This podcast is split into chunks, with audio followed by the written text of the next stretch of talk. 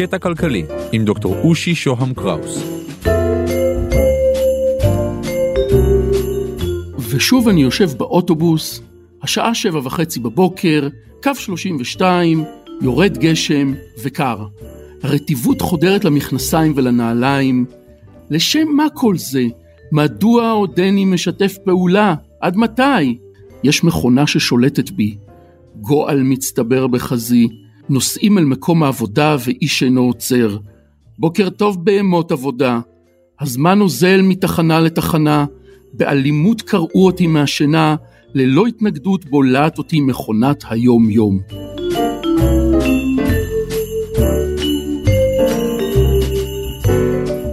שלום, כאן דוקטור רושי שוהם קראוס. הקטע הזה לקוח מתוך החיבור האנרכיסטי משנות ה-80 של המאה ה-20, בולו בולו, שנכתב על ידי כותב אלמוני בעל הכינוי PM.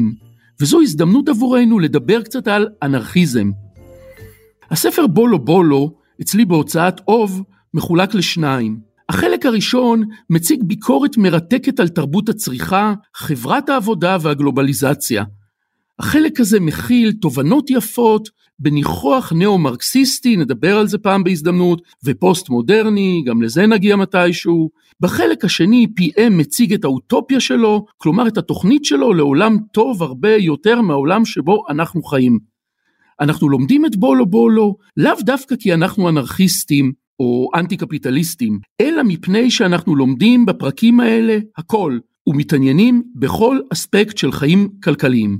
אבל בואו נחזור לספר ולפתיחה הכועסת שלו. מושאה העיקרי של הכעס ושל האכזבה היא המערכת הגדולה, מערכת העבודה. העבודה, ככה יגיד לנו PM, היא מה שנקרא אם כל חטאת. היא זאת שיצרה לנו את מכונת השיעבוד שבתוכה אנחנו חיים.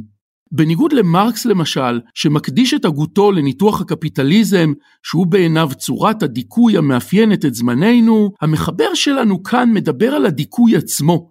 הדיכוי שקיים בחברה מרגע שהפסיקו בני האדם לחיות מן היד אל הפה.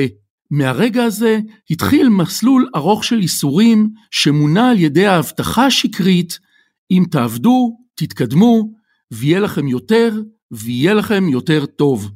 למסלול הזה PM מתנגד, ואת ההתפתחות שלו ושלנו הוא מדמה להנגאובר. גן העדן, שכבר לא אפשרי בשבילנו, היה בתקופה הפלאוליטית, לפני כ-50 אלף שנה. בני האדם לא היו רבים כל כך.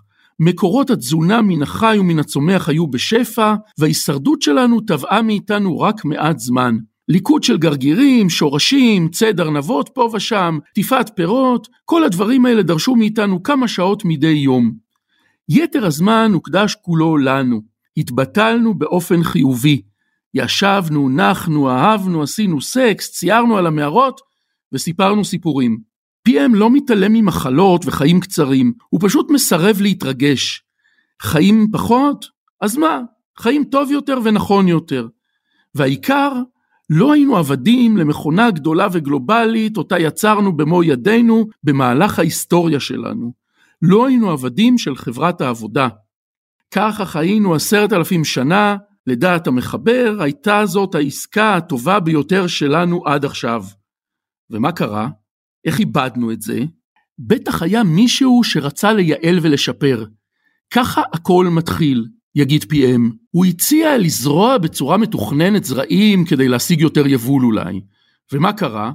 התחיל השיעבוד שלנו בידי עצמנו. עכשיו היה צריך להשקות, לנקש עשבים, צריך היה לשמור על החלקה, והנה נוצר השלי והשלך והשלנו והלא שלכם, כלומר רכוש פרטי. ומתחילים לעבוד, כלומר לעשות משהו שלא בא לנו. ואז יש כמובן יותר יבול, ואז נולדים ושורדים יותר ילדים, והנה אנחנו כבר חייבים עוד שדות כדי לכלכל את כולנו. וחוץ מזה, התחלנו להכפיף אחד את השני. הרי מישהו צריך לעבוד ומישהו צריך לנהל, ולא כל אחד רוצה לעבוד, ואם הוא חזק מספיק הוא מצליח להעביד. וככה התחילו לשבת עלינו מלכים ורוזנים, והגבר ישב על האישה ושניהם על הילדים, ואז היה רע והיה קשה וסבלנו. ואז באו אנשים חכמים, אנשים טובים בעלי רצון טוב, אנשי השכלה באירופה, פילוסופים ומדענים שחיו בראשית העת החדשה, במיוחד במאה ה-16 עד ה-18, והם הציעו גן עדן חדש, גן עדן שיופעל על ידי השכל והמדע והמחשבה, והם הציעו את מה שנקרא קדמה. הם הביאו את המכונה. ומה קיבלנו? קיבלנו חיים ארוכים, קיבלנו שפע של מוצרים, תרופות, מכוניות, טלוויזיות, סרטים, המון דברים. אבל קיבלנו המון עבודה. לא הצלחנו להפחית אותה בצורה משמעותית. כבונוס, זכינו באושוויץ ובהירושימה, ובתכנון מטורף של החיים שלנו, במעקב יומיומי של הרשויות על החיים שלנו, באין ספור תשלומים שאנחנו צריכים לשלם כדי לחיות, ועוד ועוד, ועוד ועוד. עכשיו, הדיכוי הפך לאוטומטי וממוחשב. אנחנו כלואים במקומות העבודה שלנו, במקרה הרע בדירים מחרישי אוזניים, במקרה הטוב באולמות עם כורסאות ופופים צבעוניים, אנחנו כולנו נפעלים ונשלטים בידי מכונת עבודה ענקית, פלנטרית. ומה מציע לנו PM כתחליף? הוא מציע אוטופיה אנרכיסטית לא ימנית ולא שמאלנית, אבל עם מעין הטיה קטנה לכיוון הליברלי. נמשיך בפרק הבא. אני מרצה ומייעץ בתכוני הפודקאסטים, תוכלו להשיג אותי באושי את אושי.co.il, תוכלו לשלוח לי וואטסאפ ב-050-8898322, תודה לקווין מקלוד על המוזיקה, תודה לרון טוביה עורך הפודקאסטים של גלובס, אם אתם מתעניינים בפיננסים חדשים, ניהול הון, ביטוח דיגיטלי ובנקאות עתידית, אתם מוזמנים להאזין לפודקאסט השני שלי בגלובס, דוח פינטק.